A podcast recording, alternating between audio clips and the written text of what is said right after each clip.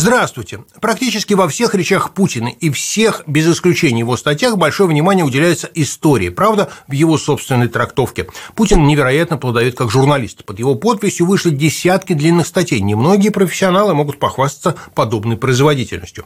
Путин охотно и с удовольствием оперирует историческими фактами. Даже по названиям его трактатов это заметно.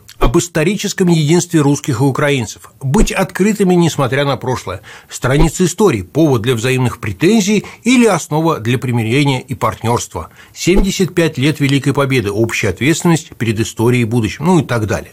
Министерство обороны России порекомендовало статью Путина для обязательного изучения военнослужащими.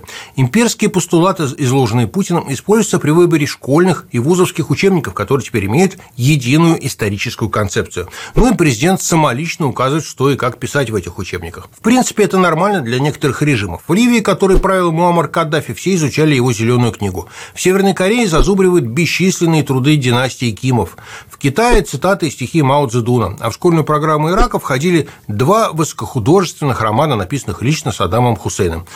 В одних статьях и речах Владимир Путин призывает к миру, иллюстрируя этот святой призыв историческими примерами, в других – к войне, также находя для этого соответствующие исторические параллели.